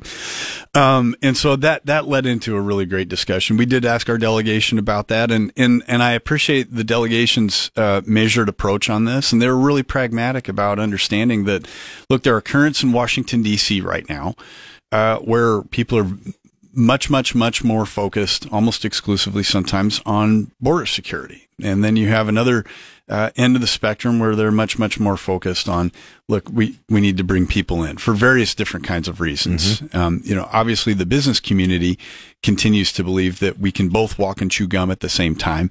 We can have both border security as well as expand our legal pathways towards coming into the country for people that want to come here and build a life. But I promise that wasn't the entire discussion. There were other things that were being discussed as well, I'm sure. Well, it's interesting to fuse, just because of where the job market is right now and the workforce development issues that are so widespread over the entire country, really. Yeah. It infuses a little bit of a different flavor into this debate, this discussion that's been going on for years, and frankly the federal government hasn't done much about, but now it feels like it is kind of a necessary component of that discussion too, which is a little bit different than it was in the past. And I want to give Senator Fisher credit for she does so much work in the I'm going to misname the committee. It's our National Defense Committee that she serves on in the Senate, and with apologies. Armed Forces Committee. Thank you very much. And so she does excellent work there, and she really connected the two issues and said, listen, we need to be pragmatic about this because it is a dangerous world,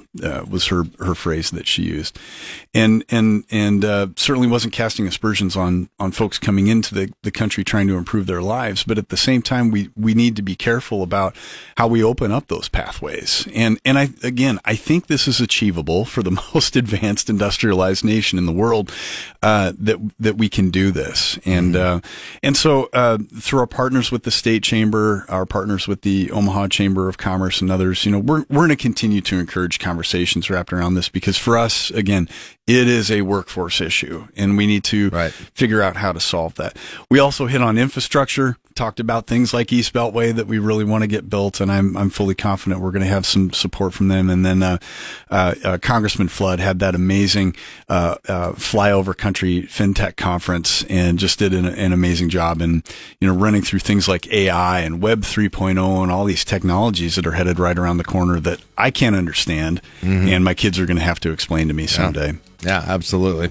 All right, we are out of time, Jason. Great to talk to you. Great to get a rundown on these exciting things happening in the capital city, and look forward to chatting with you again in a couple weeks. Good luck, all right? Jack, thanks so much. Yo, Jason Ball, Lincoln Chamber of Commerce, 826. We'll take a break. Caleb's got sports next on KLI. Don't you love an extra $100 in your pocket? Have a TurboTax expert file your taxes for you by March 31st to get $100 back instantly.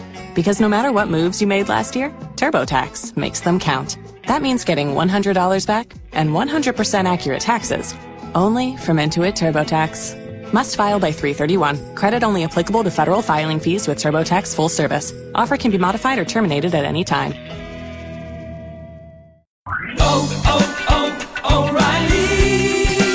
You need parts? O'Reilly Auto Parts has parts.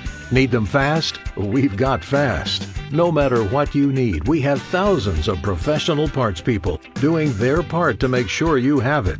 Product availability. Just one part that makes O'Reilly stand apart. The professional parts people. O'Reilly Auto Parts. And waking babies in the North Bottoms, and then helping them ace the ACT since the 90s. It's the voice of Nebraska volleyball, John Baylor. Now, I bet we were talking about college drop-off stories yesterday. Caleb and I were, as I was getting ready to drop off my son, and Caleb and I both went places outside of our hometown, and Mom and Dad took off and said goodbye, and then it was, hey, I don't really know anybody here. This is going to be interesting. It felt kind of scary looking back on it. I bet our next guest, John Baylor, he's got an interest. He was going way out west for college, and I bet that. What was drop off day like for you, to the extent you remember it, JB? I was with a Lincoln friend and his sister, and they drove me from Lincoln to Palo Alto. No parental involvement. It was a different era. Oh, my gosh. Different era. Yeah, I packed a couple bags, and I showed up, and then my friend dropped me off, and he proceeded to Berkeley and Santa Cruz, where his sister and he were attending college. And I turned around and realized I am all alone. But this isn't an era where, when kids walked to school by themselves, they went to college by themselves, they cleaned their rooms by themselves, they delivered newspapers by themselves. The parents were involved. They were under the same roof, but there wasn't quite the puppeteer role back then. Yeah. We were kind of on our own, largely. It taught us some good lessons, but sometimes I wish my dad and Mom had been there, and that was wonderful. Yeah, it was. I remember that now. Like, you know, and everybody's got it different. There were probably kids in my era that had this too, but we dropped my son off, and he knew like 20 people there already, including like 10 people who were living in the same building already that he was, and I was like, well, you've got that now, and that'll be a little bit of a different experience. So I bet they were all like pointing at each other. Hey, let's be study partners. Hey, library, let's roll. That's right. I think that's he was like, Dad, Mom, it's time for you to go home. It's library time. I want to go buy my books and start getting the head start on those things. And I can't believe it. Love Library closes at 11. Come on, keep that place open. And can someone keep the volume down the hallway? Jeez, these speakers. Yeah, they got that new other secondary library. They got a Dunkin' Donuts in there now. How about that? Thank goodness you want that sugar. I mean, that's healthy. boy, Dunkin' Donuts right there with the Love Library. Yeah, now you don't even choose a college anymore until you check out the student union, see what fast food joints are there. And thank goodness they have decent health care plans in these colleges. Oh, my good. Yeah, don't even... Yeah, the dining, I haven't toured a lot of schools. I've got to imagine at some of these places, the food courts, that the eating situation that everybody's paying for is amazing. Yeah, it'd be nice. Freshman 15 can be a real thing. It's to save the trip to Krispy Kreme. Just grab a sugar container and just start pouring it right down the thorax. Oh, well, it's exciting. The campus felt vibrant yesterday, JB. There was finally people there. We had parents there from Nebraska, states all over, looking and carrying stuff around. We had the sororities all filled with girls in pink shirts doing some kind of activity for the rush pledge process. It was exciting. I love it. Beginning of school, there's a lot of hope. I mean, nobody has failed a test. Nobody's missed a homework assignment. Nobody's talked back to any teachers. Nobody yet has used generative AI to produce a paper they're supposed to write by themselves. I mean, it makes you think things are going to go well. Like, maybe this is the year. Maybe this year they all put it together. And maybe the frat row guys could maybe be well-behaved this year. That'd be kind of a nice deal, too. Yeah, that would be... That would be good. All right, let's hit a little volleyball. Let's hit a little volleyball right now. It was interesting. Let's talk some wider stuff here before we narrow down a little bit on what's going on with the team and the camp and the games that are coming up here in about a week and a half right now. I did see John Cooks out there. He's saying, hey, let's get the Big Ten up to 20. Let's get two more teams in the Big Ten. He's embracing the expansion in a way that it seems like a lot of other coaches aren't, and I'm not saying coaches at Nebraska, but coaches generally are not as much, which I think is kind of interesting.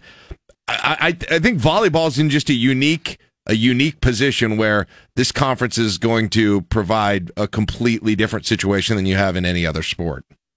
How so? Just that you've got so much domination concentrated in a single conference, as in right. More than half of the national championships, I believe the number is, that have ever been won. And you can say what you want, SEC's amazing in football, right?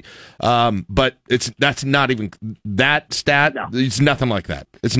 Florida, Kentucky, and now Texas in the SEC, and I'm slowing way down. But if you're going to add two more for the volleyball conference in the Big Ten, you throw on the Brazilian national team, maybe Serbia. I mean, that's basically how rugged this group is. Rutgers got to be thinking, what were we thinking when we joined this conference?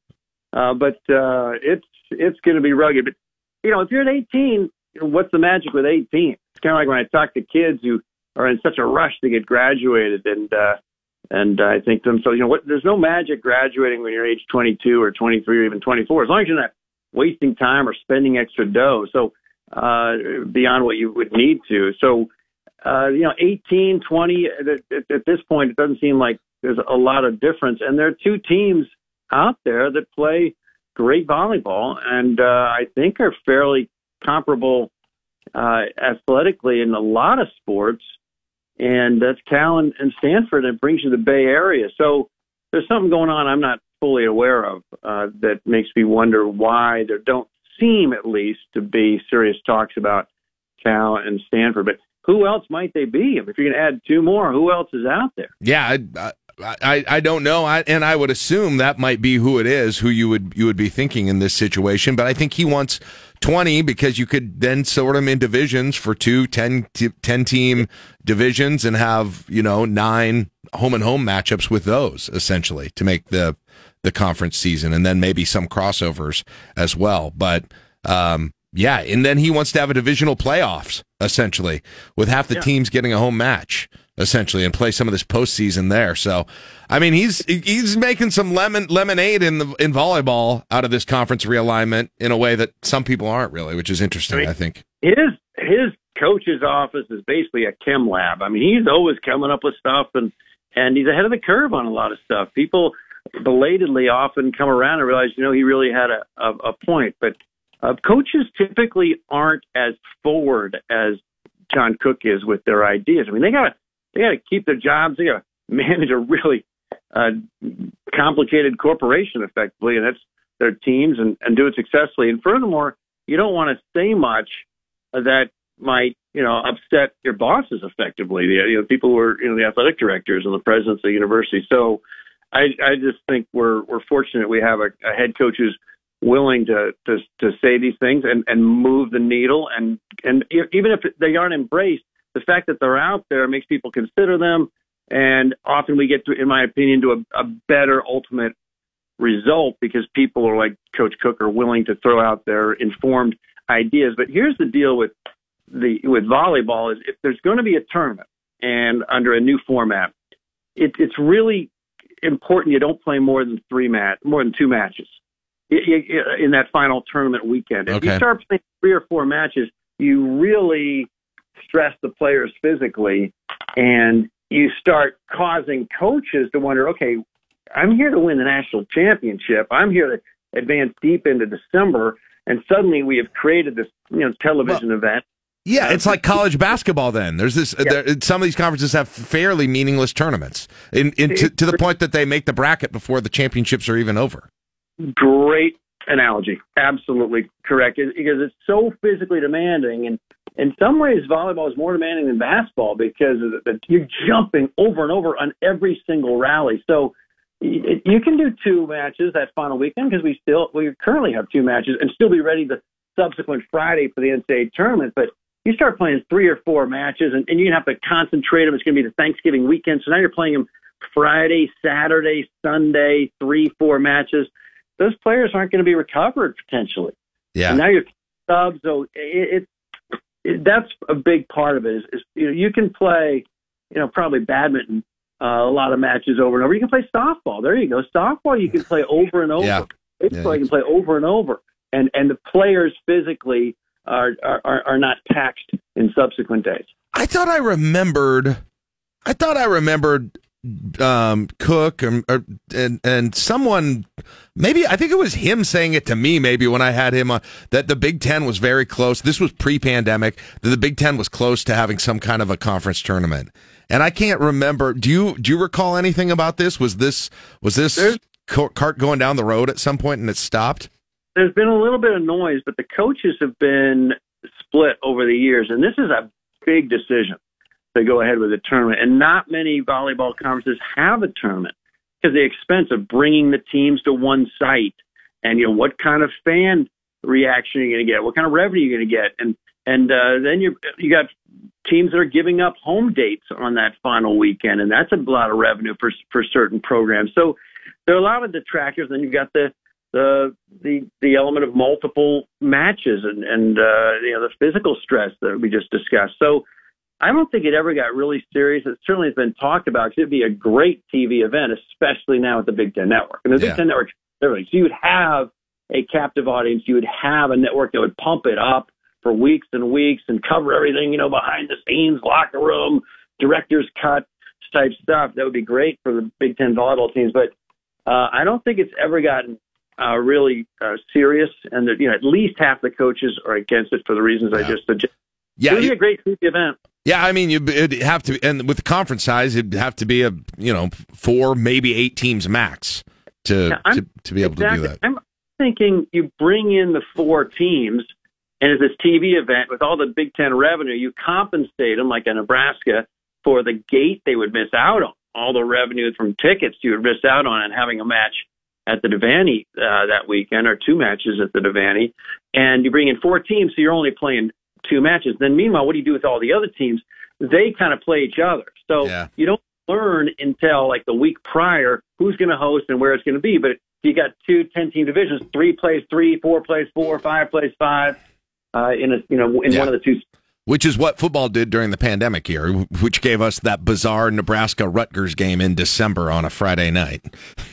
Who can forget? Who can forget that Piscataway game with a robust 3,500 people watching that game from the stands? Didn't the Huskers win that one? They did. Adrian Martinez had a good game. It was one of the one of the last high points of things for Husker football, sadly enough. I wish he just hadn't been a drop-back passer. Boy, yeah. Imagine Adrian running the old option.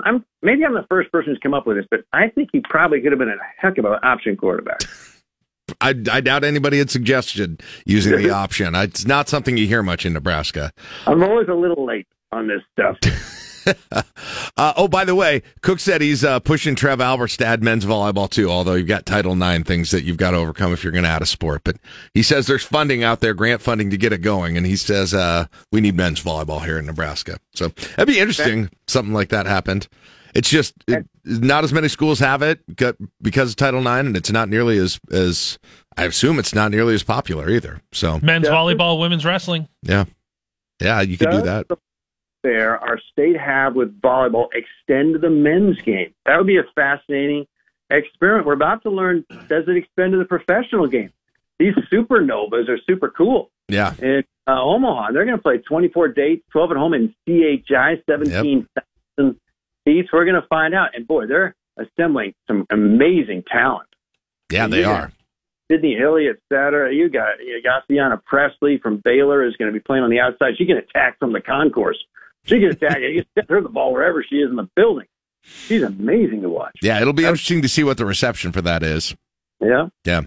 I guess we should talk a little bit, too. We got 10 days until a match, and I know we ran over a lot of stuff last week with you just in terms of especially that setter battle, but I like repetition. I tell my kids every day, clean your room. I like repetition, so that's okay. Yeah, but hey, don't forget the red white this week. Yeah, well, that's true. What should we be looking for those who are in attendance? My daughter and my wife are going to be in attendance at the match. Or people who are listening to you, what should people be looking for here?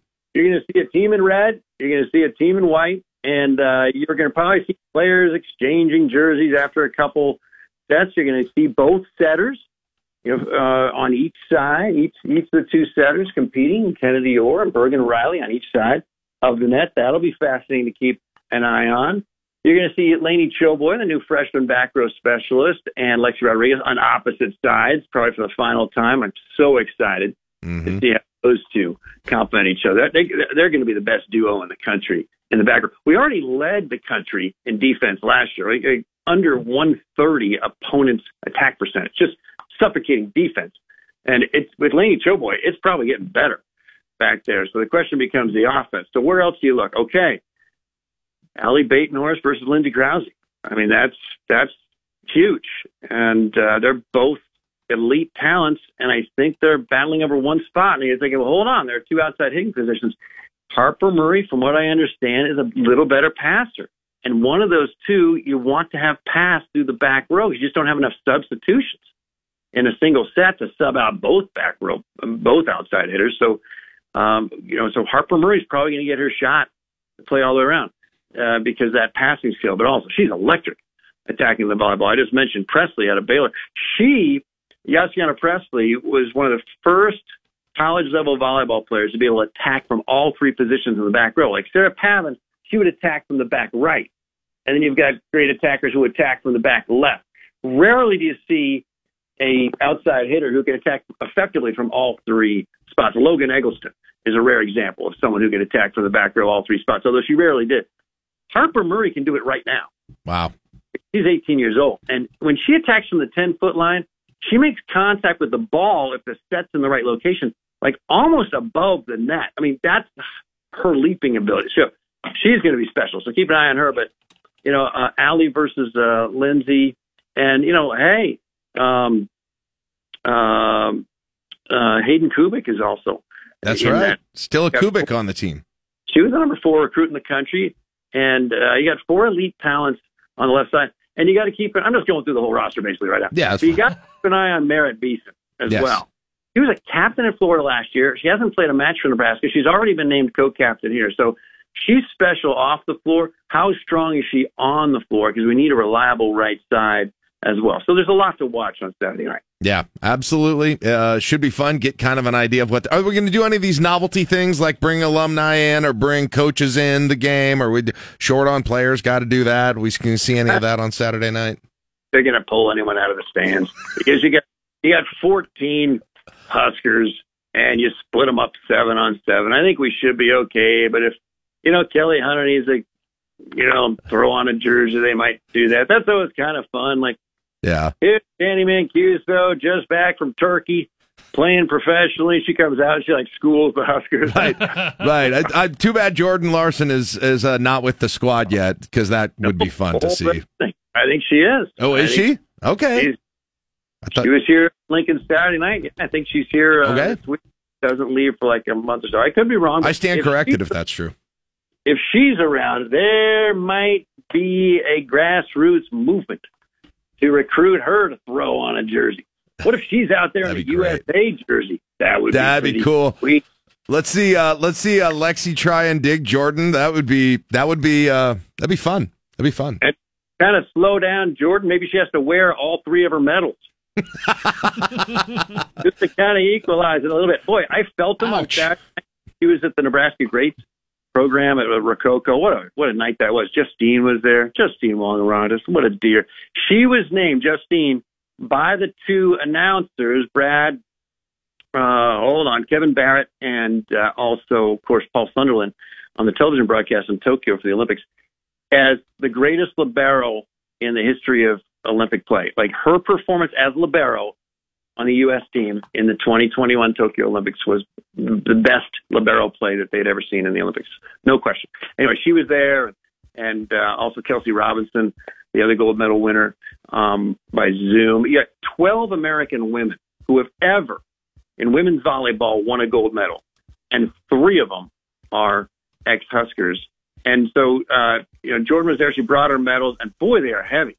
The bronze is heavy. The silver is heavier than the bronze. The gold, holy moly! I was curling. I was like warming up curling that thing before the whole deal.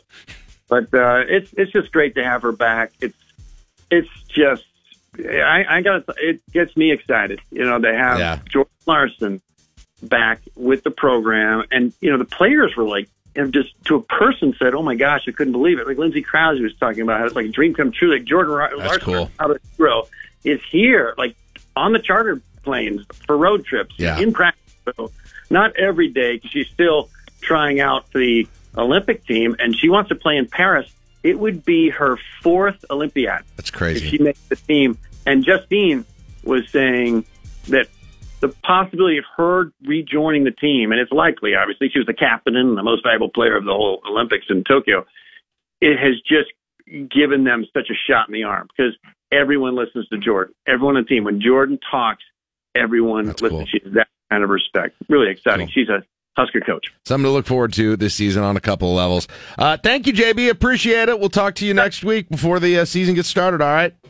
That's it. Hey, hold on. Do you have Caleb's Nebraska Broadcasters Association Award up there on the wall with soft lighting on it? Yeah, we got a spot for it.